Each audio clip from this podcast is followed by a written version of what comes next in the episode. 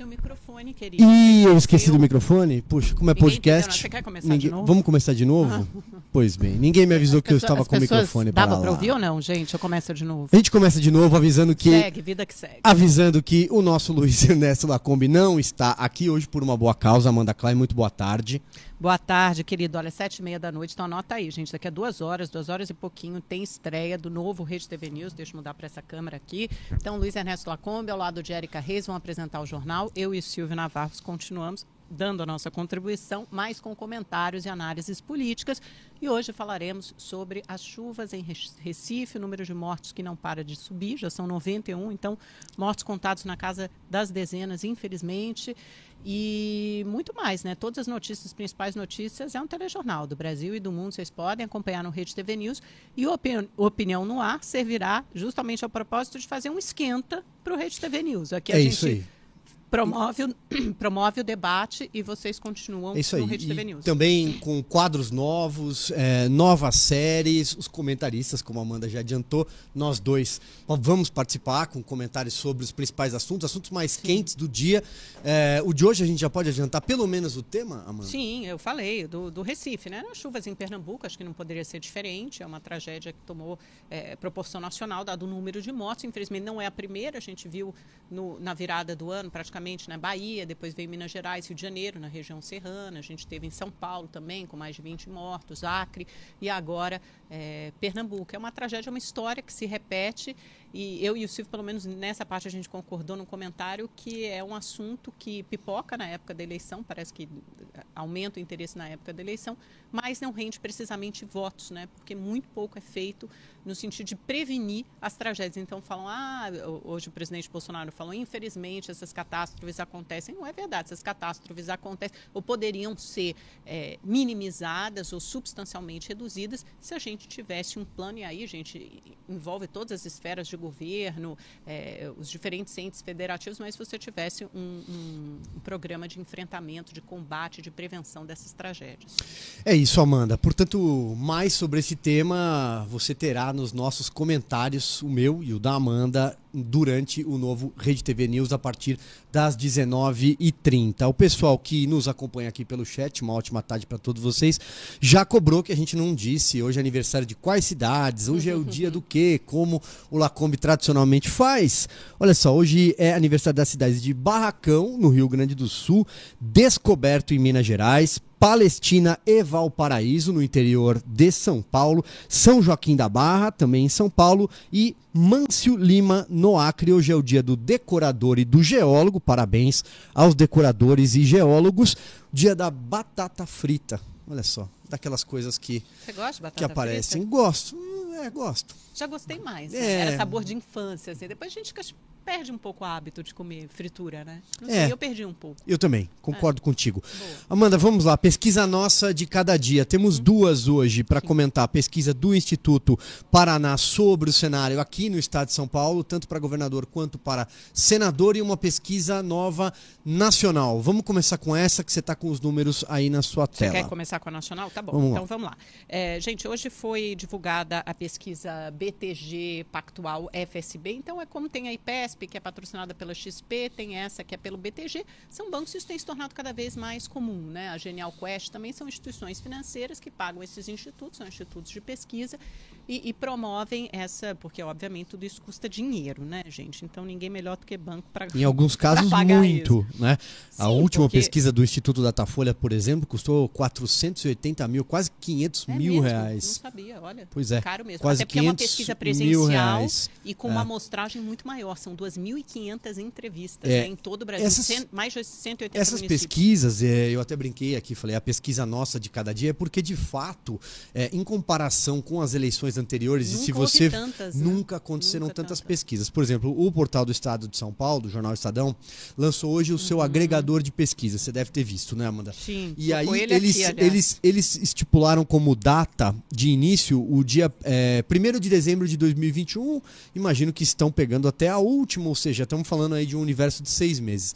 Nesses seis meses, eles é, compilaram 58 levantamentos. É muita coisa. Uhum. É muita é, coisa. E, e, é interessante porque depois eles. É, vocês podem entrar no Estadão, está aberto para todo mundo, gente. Eles descrevem lá a metodologia, porque não é só você somar todas as pesquisas e dividir por 58. Eles usaram pesos diferentes. Tudo é baseado numa métrica, obviamente consultando estatísticos, matemáticos. Então, eles atribuíram pesos diferentes para cada uma dessas pesquisas, porque basicamente há pesquisas feitas de forma presencial, como essa do Datafolha, normalmente são tidas como mais confiáveis ou simplesmente são metodologias diferentes. E os levantamentos telefônicos, que são os levantamentos semanais, como faz o, o, IP, o IPESP, né, por exemplo, que sai todas as semanas uma pesquisa, ou então Poder Data. E aí eles conseguiram, por meio dessa, dessa metodologia, para dar um, um balanço diferente, atribuir um, uma relevância, um peso diferente a cada uma dessas pesquisas, chegar a um número. Uh, e isso é muito comum nos Estados Unidos, esses agregadores de pesquisa. Como você tem uma enxurrada de pesquisa nos Estados Unidos, você tem sites tipo 538, esse eu lembro de cabeça, que eu consultava muito na época das eleições americanas, para você saber a, a, média, a mediana, onde mais ou menos se situam os candidatos. Né? E tem as, as pesquisas que ficam mais como pontos fora da curva.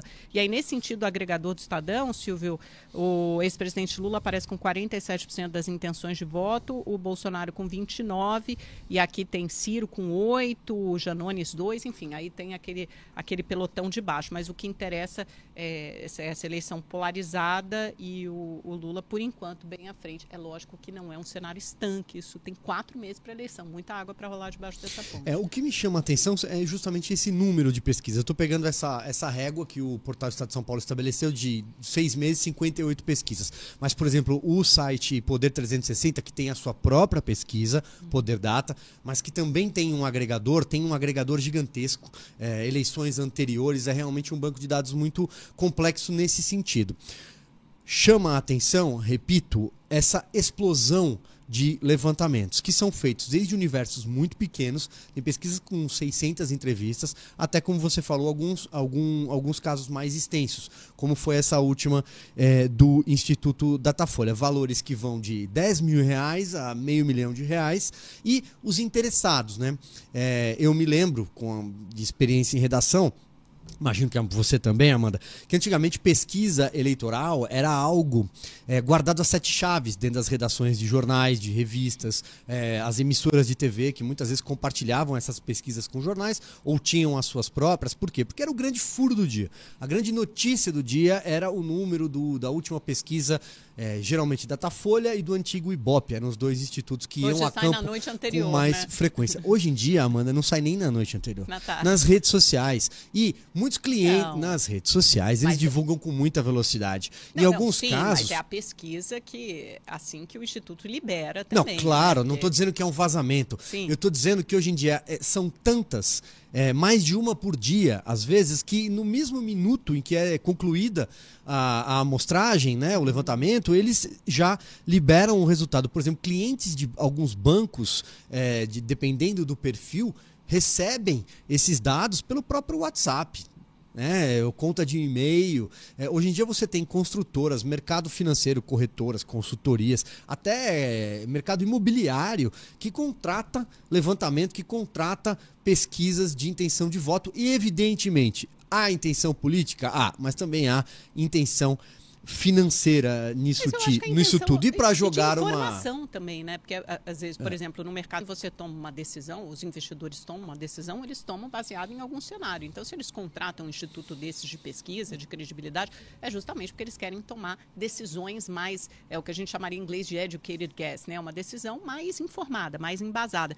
Então, só para voltar aqui, por exemplo, essa pesquisa aqui já, é, já é a terceira, Você trouxe o número, né? 47, da... 29, 8 Não, esse 2, do, é do agregador de pesquisa pesquisas, mas eu queria comentar mais detidamente essa pesquisa que saiu hoje. Aí é legal porque esses institutos, gente, por exemplo, essa do, da BTG FSB, que é uma uma empresa grande, né? FSB, muito, é, com muita tradição em assessoria de imprensa e consultoria, de, consultoria de candidatos, consultoria política. Públicas. E agora abriu essa parte de, de pesquisa política também, pesquisa eleitoral.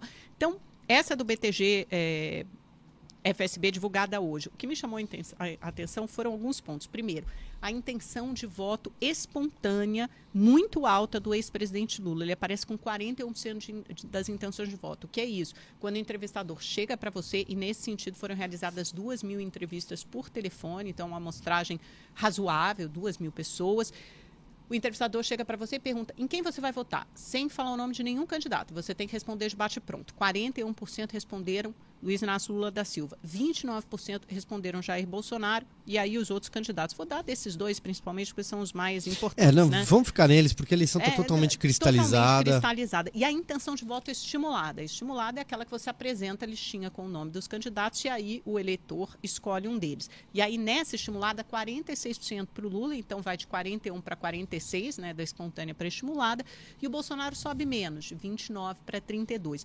46% no BTG GFSB é um cenário muito parecido com o que trouxe o Datafolha semana passada, que tinha 48% na, na pesquisa estimulada para o ex-presidente Lula, e XP e PESP também trouxe na semana passada 45%. Tem que confirmar, mas acho que era isso, 45%. Então, 45, 46 e 48. Tudo dentro da margem de erro dessas pesquisas. E o Bolsonaro com 32, no Datafolha ele veio com 27, né? Veio um pouco abaixo, tem 5 pontos de diferença.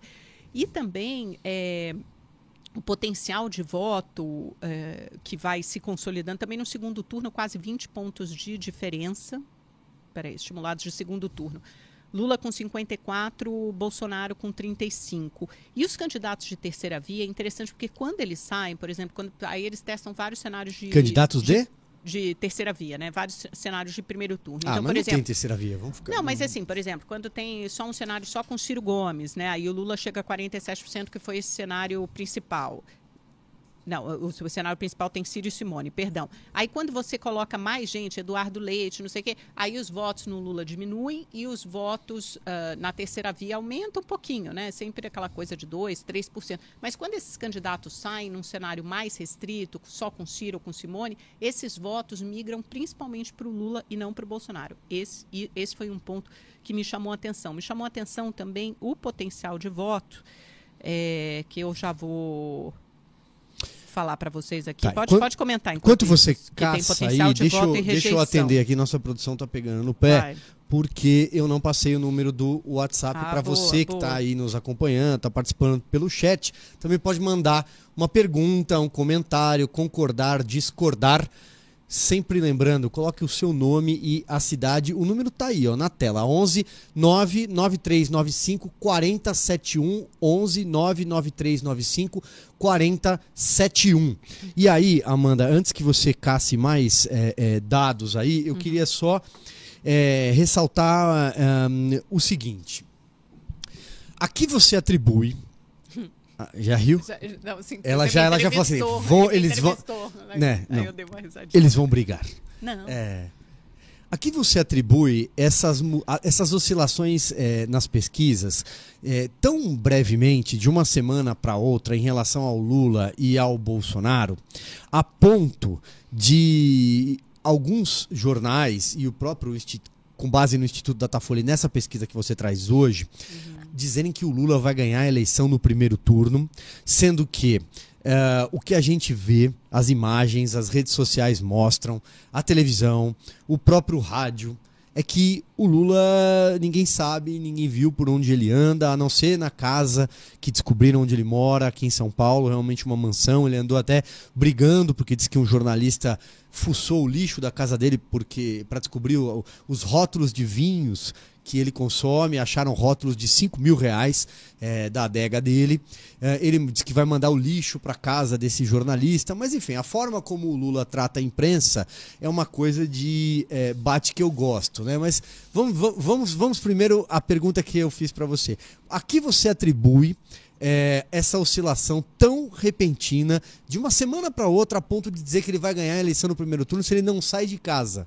Enquanto o presidente Jair Bolsonaro, por exemplo, eu gosto de lembrar dessa analogia, dessa brincadeira, tem colocado mais gente em barraca de caldo de cana do que o Lula num evento com dinheiro público na Praça Charles Miller, por exemplo, no 1 de maio, é, que é o maior evento da esquerda no ano? Primeiro, não é verdade que ele não sai de casa. Ele sai de casa. Ele foi que ele casou, é verdade. Não, não, não é verdade. Cê, aí eu vou dar um Mas ponto. cê- mas cê vou dar um ponto para você. Ele casou? ele Não, saiu mas- de casa, é verdade. Não, não, mas eh, você verdade. tá, você tá falando isso de brincadeira, mas isso cria, às Não, é vezes, verdade, um ambiente, uma atmosfera positiva no imaginário popular, que é ele casando. Isso é tido como uma notícia positiva para ele. Em campanha é isso, né? Não se trata, se trata de sair de casa, é uma somatória de eventos. Agora, conversando com a própria campanha do ex-presidente Lula, eles também estão tentando entender esse crescimento, né, que foi um crescimento acima da margem de erro, já detectado pelas pesquisas mais recentes, IPESP, Datafolha, BTG, todas sinalizando na mesma direção. Agora, você perguntou o quê? O que que a gente teve de fato político nesses dias? Não é verdade que ele não sai de casa, ele saiu sim. a- a- semana passada ou retrasada teve em Minas Gerais, participou de vários eventos. Aliás, fechou uma aliança importantíssima, localmente, regionalmente, que é com o prefeito Alexandre Calil, que vai sair candidato a governador. Teve o lançamento oficial da chapa da pré-campanha, que Lula Alckmin, com aquele grande evento eh, no, no, no Center Norte, né? No, como é que é? No, enfim. Aqui em São Paulo, né, na zona norte de São Paulo, num, num grande Juntou tanta gente que eu não acompanhei o tamanho do público, confesso. Não, mas certamente você viu. Não, a notícia, claro, o mas o- evento, né? Você acompanhou, você é jornalista, teve fato político do casamento. E, gente, as pessoas estão em plena campanha nas redes sociais. É que o presidente Bolsonaro, pelo fato de ser presidente, ele viaja todo o Brasil e viaja fazendo campanha. Ele participa de motociata, participa de eventos, caminhadas evangélicas, caminhadas com Jesus, como ele fez esse fim de semana, sexta em Goiás, sábado no Amazonas. Então, todos eles estão em franca campanha. Mas eu acho que todo mundo está tentando entender, porque o que eu vejo é que, assim, quando o Sérgio Moro saiu da, da disputa, você, de fato, teve um crescimento fora da margem de erro do presidente Bolsonaro. Tanto que o- a- alguns apoiadores do presidente e assessores de campanha, muito otimistas, disseram em junho ou julho ele passa o ex-presidente Lula. A gente está entrando em junho e não é esse cenário que se avizinha. Por outro lado, você teve um crescimento do Lula. Tem até gente, a gente vai saindo, seguindo esses fios no Twitter. O Bruno Caraza, que é do Jornal Valor, tá- ótimo jornalista, cientista político do, do Jornal Valor Econômico, disse assim: que Lula subiu sete pontos né, entre as mulheres, ficou estável entre os homens. Subiu entre os mais pobres, quem ganha até um salário mínimo, entre os que recebem de um a dois salários mínimos, entre os idosos e até mesmo em alguns redutos bolsonaristas, como no Sul, no Centro-Oeste e no Norte. Então, assim, as coisas No estão Centro-Oeste? se movimentando. É, Hum, segundo pra essa mim pesquisa, é segundo uma essa surpresa, pesquisa, Uma surpresa enorme. Mas Eu, porque eu que estive, por o- exemplo, tem o quê? 15 dias, 20 dias. é, é, eu fui a Sinop é, participar, evidentemente, Sim. de um, de um evento do Não, agronegócio. bolsonarista, Ah, certamente, é a capital do agronegócio, assim como presidente, Sorriso é. e toda aquela região em Mato Grosso. E assim, eu não consegui, não só na, na, na cidade, como é, até no aeroporto da, da, da capital, é, eu não consegui ver uma menção ao Lula, uma bandeira do Lula. é, Mas isso vai, vai nada. acontecer E ao contrário, e o contrário a gente vê do Bolsonaro. semanas e, e a mesma coisa, com todo mundo que você conversa, do motorista do táxi, ao funcionário do hotel, as pessoas que moram e trabalham lá, todas vão dizer que votam no Lula. Então são redutos dessas pessoas. Agora, você perguntou o que pode ter acontecido. Eu acho que coisas como, por exemplo, aumento do diesel, inflação, está muito caro. A gente viu a divulgação desses índices agora recentemente, né? IPCA mais de 12%. As pessoas sentem isso no bolso e na vida. É o botijão de gás mais de 100 reais. É o Mas diesel, e o que, que é aconteceu? gasolina, o que, que é aconteceu então? O que, que aconteceu então com o antipetismo, na sua opinião? Porque a, a tá resposta, vivo. a resposta do- da, da- da esquerda eh, para a vitória do, do presidente Jair Bolsonaro, evidentemente que eu não concordo com ela, é que foi simplesmente um movimento antipetista, eh, especialmente puxado pela Lava Jato. Né? E pelo impeachment da ex-presidente Dilma Rousseff. Ah, eu não concordo. Eu acho que eu acho que eu acho que foi um né? crescimento de um pensamento é, anticorrupção, é, valores liberais, a a necessidade de você buscar um Estado mais eficiente, menos parasitário. Ah, claro que nem tudo foi obtido nesse governo por conta da pandemia, do lockdown, como a gente sempre é, debate aqui nesse programa e em outros é, é, lugares, Amanda. Mas ahn, não, foi o antipetismo. Simplesmente era o antipetismo. Aí o que aconteceu? Agora, então, há três, três anos e meio depois, acabou o antipetismo. As pessoas resolveram o quê? Perdoar, Não. perdoar uma pessoa que acumulou diversas condenações. É, aliás, ainda é, é- é- é condenado. O que foi anulado foi a Lava Jato, de certa forma. Né? Há muitos me- meandros em tudo isso. Ah, que é visto, sim, alguém ainda como símbolo do mensalão, do petrolão. É, as pessoas lembram do triplex, que não é dele, aliás, foi leiloado, já tem até um novo dono do sítio de Atibaia. Como é que isso explica, então, que 47%, 47 do eleitorado brasileiro é metade do eleitorado brasileiro? Realmente daria uma eleição em primeiro turno ou estaria batendo na trave, dependendo, é, dependendo do, válidos, da abstenção, né? é, dependendo dos votos válidos. Então, como é que nesse. O Brasil, eu vou até checar, de cabeça chutaria que tem perto de 150 milhões de eleitores, tá? Uhum. 146 a 150. É, como é que você explica que metade dessa população é, resolveu perdoar o PT, achar que o Lula é realmente o homem, a alma mais pura do mundo, depois de ter cumprido cadeia, apesar de uma cela gourmet? Como é que você explica isso em tão pouco tempo? Então, as pessoas não têm memória, é, um chá de amnésia? O que aconteceu? Não, eu, eu não acho que seja isso. Primeiro que eu não acho que as pessoas todas votam com essa mesma convicção e a mesma paixão num candidato. Eu acho que muito uma parte desse voto é definido por um outro sentimento que surgiu depois que o Bolsonaro tomou posse, ou pelo menos que ganhou envergadura, dimensão, tamanho depois que ele tomou posse, que foi o anti-bolsonarismo. Isso não existia, pelo menos não existia com tanta nitidez ou relevância no eleitorado em 2018. Em 2018 você tem toda a razão. Foi, é, é, é um movimento liderado pelo antipetismo junto com uma série de outras, outros fatores, liberalismo, é, um conservadorismo no, nos costumes, na pauta de costumes, o, o lavajatismo. Então você tem uma série de, de, movimentos, de correntes que levaram à eleição do Bolsonaro. É um, uma coisa complexa que precisa ser é, e é interessante estudar, né, do ponto de vista analítico sociológico. Agora, a gente tem uma inversão disso em 2022, porque eu vejo que hoje a gente tem essa composição, na verdade, esse confronto, esse embate entre dois é, movimentos, dois sentimentos que são muito vivos na sociedade, o antipetismo e o antibolsonarismo. Então, talvez seja a eleição das rejeições e dos antes. E aí, nesse aspecto, eu já achei aqui o potencial de voto e rejeição de cada candidato. Por exemplo, o Lula tem um potencial de voto nessa pesquisa BTG-FSB. E como é que eles chegam a esse potencial de voto? É quando o, o eleitor responde aquela pergunta: o único candidato em que você votaria, mais em quem você poderia votar ou mais algum outro que responde que você poderia votar naquele candidato. Então, o Lula tem 56% de potencial de voto. Não quer dizer, obviamente, que ele vai chegar a isso, mas poder, que é muito perto do que ele fica no segundo turno, 54%. E o Bolsonaro tem um potencial de voto bem menor, de 39%. Ele já está muito mais perto do teto do que o ex-presidente Lula. E a rejeição do Bolsonaro, que é esse anti-bolsonarismo, também é maior, chega a 59%, e o Lula a 43%. Então, por isso que eu digo, e não é o voto de quem ama o Lula de paixão. Eu acho que muita gente tampa o nariz para votar no Lula, mas é movido por esse sentimento anti-Bolsonaro e percebe que num ele, numa eleição muito polarizada, talvez ele tenha que optar pelo Lula para tirar o Bolsonaro de, do poder. Mas eu acho que grande parte, um contingente importante dos que votam em Lula hoje, votaria facilmente em outro nome que se mostrasse competitivo. Uma terceira via, o próprio Ciro Gomes, qualquer outro nome fora dessa polarização que se mostrasse competitivo, eu acho que um é contingente é importante dos que votam em, Lula via. hoje eu acho que... migrariam. Justamente. Eu acho que é uma pauta esgotada. Mas é por isso que essas vamos, pessoas. Não, não, vou entrar por Não, por, nem isso, por mas eu estou falando que... que é isso que eu acho que explica uma parte do voto no Lula. Eu acho que se houvesse um terceiro nome competitivo, essas pessoas migrariam para esse terceiro nome. Não é que elas estão no Lula porque elas esqueceram, ou porque elas amam ele de paixão. Não. É porque, não, porque elas querem tirar o Bolsonaro. Pelo menos essa é a minha impressão. E outros porque, é, de fato, acreditam e são lembrados de que viveram momentos supostamente melhores no governo do PT. É, bom, para essas pessoas, então, que, segundo a Amanda, vão tapar o nariz para votar no Lula, eu recomendo o Google né? O memorial de escândalos da era do PT. Nunca se montou um esquema de corrupção engendrado, ali montado, arquitetado dentro da República, como aconteceu com o PT. O mensalão deu, era só a ponta do iceberg quando foi descoberto porque ali na frente a Lava Jato desvendaria o petrolão. Os próprios investigadores da Lava Jato afirmam que esses 15 bi, bi bilhões de reais é, enfim, recuperados de corrupção, de propina né, da Petrobras, é só também um pedaço do que foi roubado.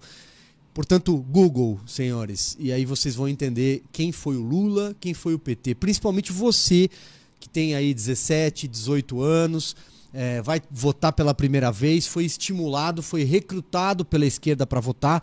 Quando o mensalão aconteceu, aquele 11 de agosto de 2005, quando o marqueteiro Duda Mendonça fez os próprios petistas chorarem no plenário do Congresso Nacional ao revelar que o PT pagava dinheiro no exterior por Caixa 2 e depois o Marcos Valério aparece é, na cena do crime ali com malas de dinheiro entregues a deputados, compra de votos. Google. Vocês vão descobrir vocês não tinham nascido quando isso estava acontecendo, mas o presidente já era Luiz Inácio Lula da Silva, prestes a ser reeleito no ano seguinte. Vamos virar a página. Antes, lembrando, para quem continua perguntando aqui no chat, chegou agora. Pô, cadê o Lacombe?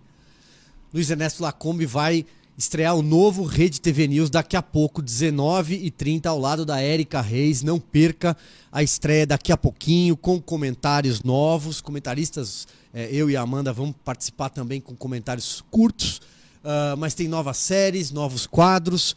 Vamos falar da pesquisa Paraná Vamos, divulgada deixa eu só responder hoje. algumas, algumas perguntas que estão aqui no chat, até para a gente... No é, chat chegaram? É, no chat aqui, a, até para a gente né, Diga dar lá, uma, uma satisfação aqui para os nossos internautas. Hum. Olha, o Eduardo Torres de São Paulo está dizendo que o golpe está armado, se o Lula ganhar vão dizer que as pesquisas já previam, se o Bolsonaro ganhar vão dizer que houve golpe, pois contrariou as respeitadas pesquisas. Esquece não, não é nada disso. o golpe, quem Eduardo, arma, não tem, quem arma golpe, golpe é o governo federal golpe. que dia sim, dia também desconfia das urnas eletrônicas e do sistema eleitoral. Próxima pergunta é para mim. Vai ter se Lula está na frente porque ele não vai para a rua enfrentar a população. Explica isso pra gente, Amanda. Natanael de São Paulo. Natanael, ele vai pra rua sim. Acabei de dizer que há duas semanas ele teve em Minas Gerais, mas se você quiser vê-lo na rua de novo, essa semana tem mais.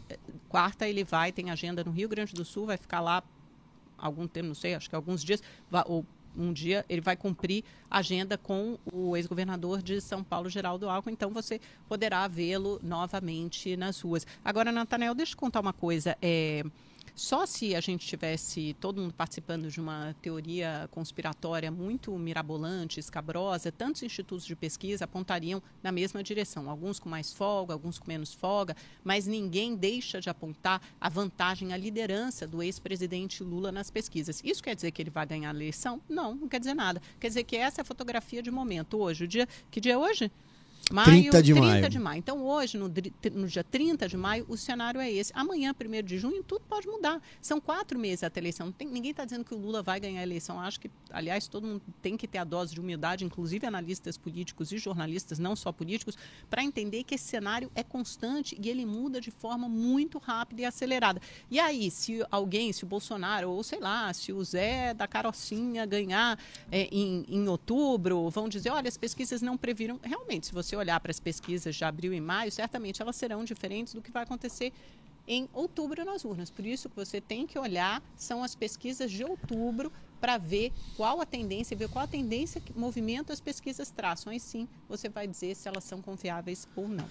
Olha só, tem um levantamento divulgado hoje também, Instituto Paraná, aqui no estado de São Paulo. É o maior estado da federação, o estado que tem mais peso, maior, é, o maior número de eleitores. Estamos falando aí de praticamente 33 milhões de eleitores, 22% é, de tudo que tem no Brasil para governador e senador. Pois bem, aparece em primeiro lugar o ex-prefeito Fernando Haddad do PT, com 28,6 pontos.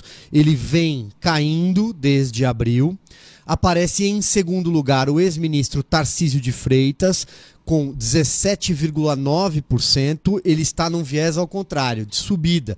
Tanto que ele ultrapassou o Márcio França, ex-governador por pouco tempo aqui em São Paulo do PSB, que estava em segundo lugar. Eles estão em empate técnico, a diferença de casas, casa decimal ali, 17,9 a 17,7. O atual governador Rodrigo Garcia do PSDB 7,3 pontos. Esse ele ele cresceu, ele, pelo que eu estou observando, ele dobrou número que ele tinha é, em abril. E isso se explica, evidentemente, porque ele passou a se expor mais.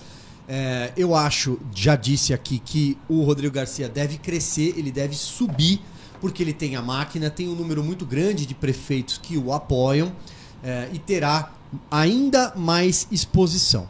Um dado chama atenção nessa pesquisa, Amanda, já que você hum. citou a espontânea do outro instituto para a presidência, aqui também tem um dado na espontânea. O ministro Tarcísio de Freitas aparece em primeiro lugar, ou seja, ele é o primeiro nome citado quando não é apresentado o nome de ninguém ao eleitor. Em segundo lugar aparece o Haddad, em terceiro o Márcio França e quarto o Rodrigo Garcia. Ou seja, ah, e ainda tem gente que lembra do ex-governador João Dória, aqui, o que é natural, nem todo mundo sabe que o João Dória não vai concorrer. Aliás, ele até poderia, coisa que não vai acontecer, é, porque ele entregou o cargo para o Rodrigo Garcia. O ministro Tarcísio vai subindo à proporção em que o presidente Jair Bolsonaro também cresce aqui em São Paulo, segundo esse mesmo instituto divulgou há muito pouco tempo. É, aqui tem duas, duas equações. A primeira, já citei saber que entender que o Rodrigo Garcia vai crescer nesse cenário de quem ele vai tirar pontos. E a segunda é saber se a esquerda vai mesmo disputar com dois candidatos, Fernando Haddad e Márcio França. Porque evidentemente eles estão dividindo o eleitorado. Márcio França, um perfil um pouco mais ao centro, apesar de ser de um partido de esquerda, mas é um perfil um pouco mais ao centro e tem o recall de ter sido prefeito da cidade de São Vicente durante muito tempo. Uh, e aí, Amanda, o que eu, o que eu é, antes de falar aqui é, do Senado, o que eu acho é o seguinte: é, em pouco tempo aí, eu acho que talvez mais. Tem, quanto tempo eles têm? Mais uns dois meses, vamos falar, para jogar cartas aí, para jogar dados. Fernando Haddad e o Márcio França não devem entrar juntos nessa disputa. Se entrarem, a chance deles perderem é grande. Você não acha? É, eu acho que essa equação depende de algumas coisas, né? Como você tem um cenário muito embolado em São Paulo e passa pela disputa no Senado. Por quê? Porque o Márcio França, e o Lula está tentando convencê-lo disso, dizer, olha, Márcio França, porque a gente tem as duas vias congestionadas, tanto a esquerda quanto a direita, porque na, mais a esquerda, centro, centro-esquerda, a gente tem o Haddad e o Márcio França, e centro-direita, direita, a gente tem o Rodrigo Garcia e o Tarcísio. Então, o que, que o Lula está tentando fazer? É direita, né? Centro, centro-direita, lógico que é. Não, não, é tem, não, tem toda uma pauta liberal não, na economia, PSDB, lógico que é. A gente Hã? cai naquela discussão de que o, PS, não, não é que o PSDB não é direita. Né? Peraí, né? o Rodrigo Garcia é, é PSDB há alguns meses, né? Neófito, né? O Tucano. Sim, ele Sempre do, foi veio, DEM. Ele veio do não, DEM, mas o DEM E o próprio, o DEM, não, o, DEM próprio virou, Dória, ele é um herdeiro, DEM, tem uma pauta casou, completamente liberal. Amanda, o DEM quando casou com, com o PSL para fazer essa essa coisa esquisita chamada União Brasil, que só serve para ter um bilhão de reais de dinheiro para gastar é, em campanha. É, quando teve esse casamento, o DEM assumiu que ele também jamais foi um partido de direita. Talvez um pouquinho lá atrás, né? A Arena, quando era PFL, mas quando virou DEM já não era mais direita. Mas e quem é partido de direita? Então, o PL agora virou um, um neopartido? É, não, porque se a gente está falando. Nós não temos, nós então temos tá bom. de direita. Então, se a gente Nesse for fazer caso, essa mesma conta, a gente pode falar dos partidos que apoiam o Bolsonaro, né? Que não é são direitos, são centrão. Então... O, o, voto, o, voto, o voto mais conservador, o voto mais à direita, centro-direita, o pessoal gosta de colocar esse centro em tudo. E mesmo o Tarcísio, é né? Tarcísio. Mas mesmo o Tarcísio, quer dizer, tem uma, um, um, racha ali, porque o Abraham Weintraub, que também é, diz que vai sair, sei lá, deve sair candidato a governador, ele disse que o Tarcísio não é o, o, nome que representa legitimamente o conservadorismo, que ele é um nome ali que veio nesse embalo do centro, que é o um nome mais tecnocrata e que o representante da direita do conservadorismo é o Abraham Weintraub. Então, quer dizer, a gente pode falar.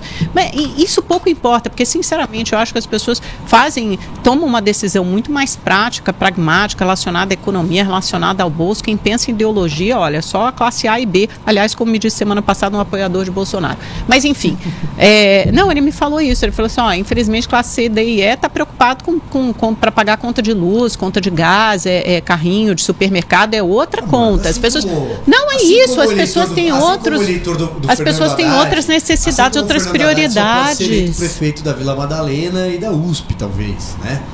Olha, não é, não é o que as pesquisas mostram e ele deve ser o, o principal é, concorrente aí do, do, é. do Tarcísio, adversário do Tarcísio. Que é um nome lembrado. Bom, de qualquer Tanto forma. Que espontâneo ele some. Tá, deixa, eu, deixa eu trilhar meu raciocínio, você me interrompeu. O que eu estou falando é que assim, eu, passa pela disputa no Senado, interrompeu não porque você me interrompeu o meu raciocínio.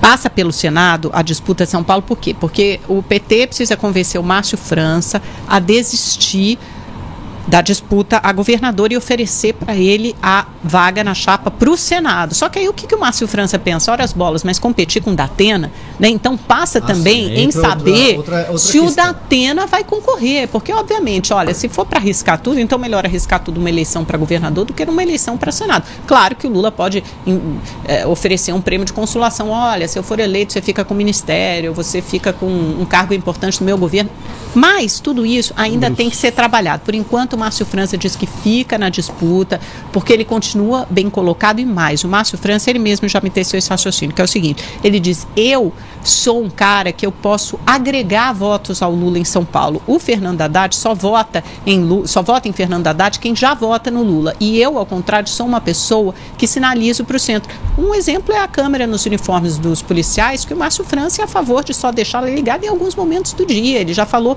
já criticou muito o uso dessa câmera de, de uniformes em é, policiais. Ele tem uma ligação maior com as forças de segurança. Mas aí, nesse sentido, e até um raciocínio interessante que o Márcio França tece, porque é verdadeiro. Ele fala: eu posso ampliar esse eleitorado, levar o nome do Lula para o centro, enquanto o Haddad fica restrito mais à direita. Então, Márcio França, acho que ele é o candidato mais competitivo para enfrentar o Tarcísio, o Rodrigo Garcia, seja lá quem for, num eventual segundo turno.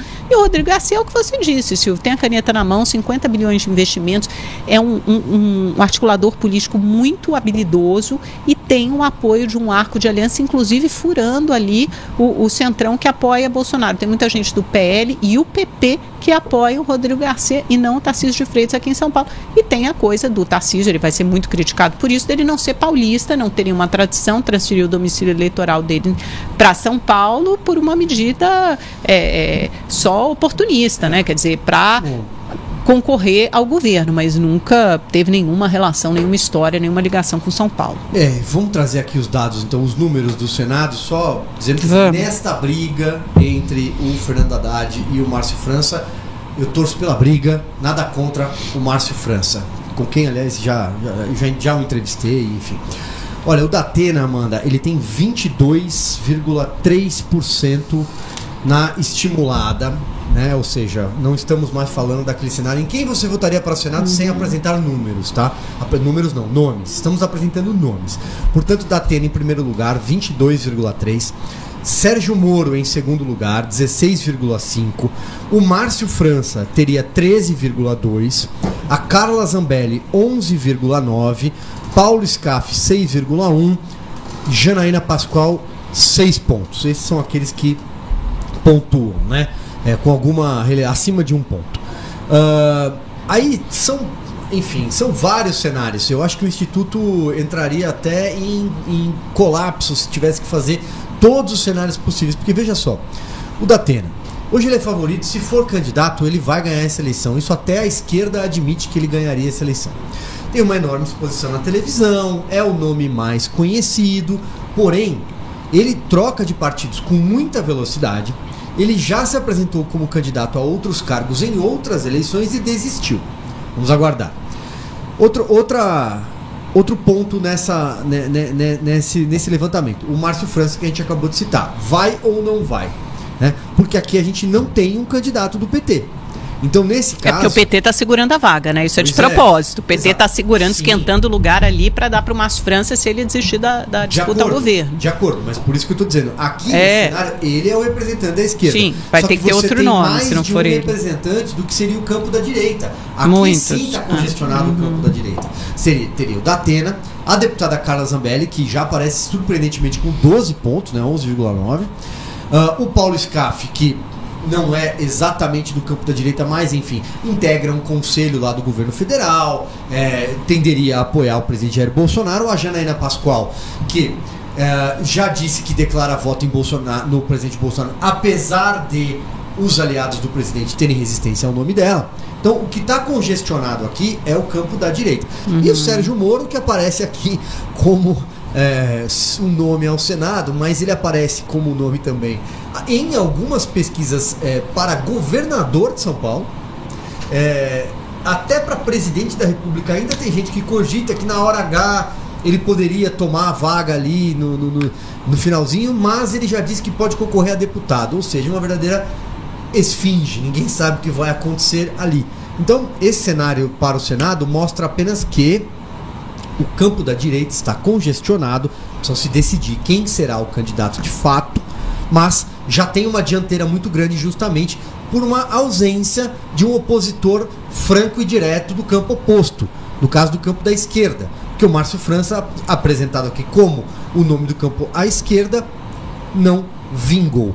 Uh, dito isso, 17h54, hum. Amanda, temos tempo aqui para o seu comentário sobre o Senado a mais. Uhum. E um outro assunto, se você quiser puxar, E a gente tem aquele, aquele recado, mais uma vez, de que daqui a pouco, às 19h30, já já, estreia o novo Rede TV News, novo formato, com a apresentação do Luiz Ernesto Lacombe e da Erika Reis, novos quadros, comentaristas, séries especiais, enfim, imperdível daqui a pouquinho.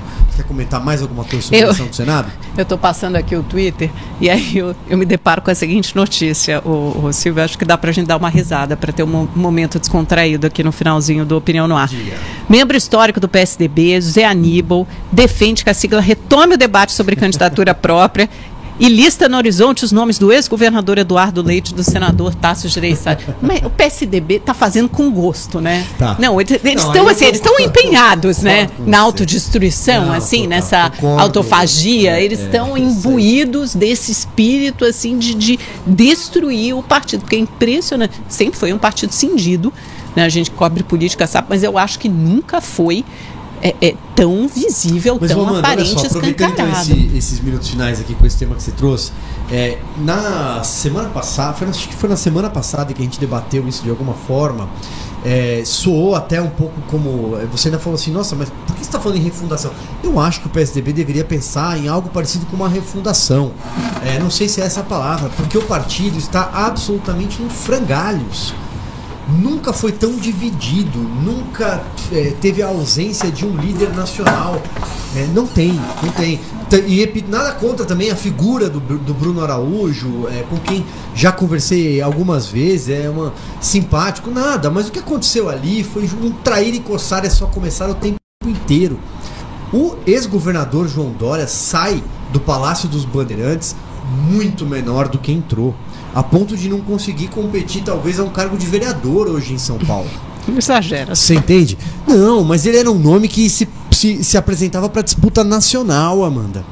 As, Olha, a gente estaria de um programa inteiro só para colocar o, o, PSDB no divã. O ex-presidente Fernando Henrique Cardoso, inclusive, tornou isso oficial aos 91 anos, presta a fazer. Fernando Henrique faz aniversário junto comigo, agora em junho, numa, é, é, é, data muito próxima.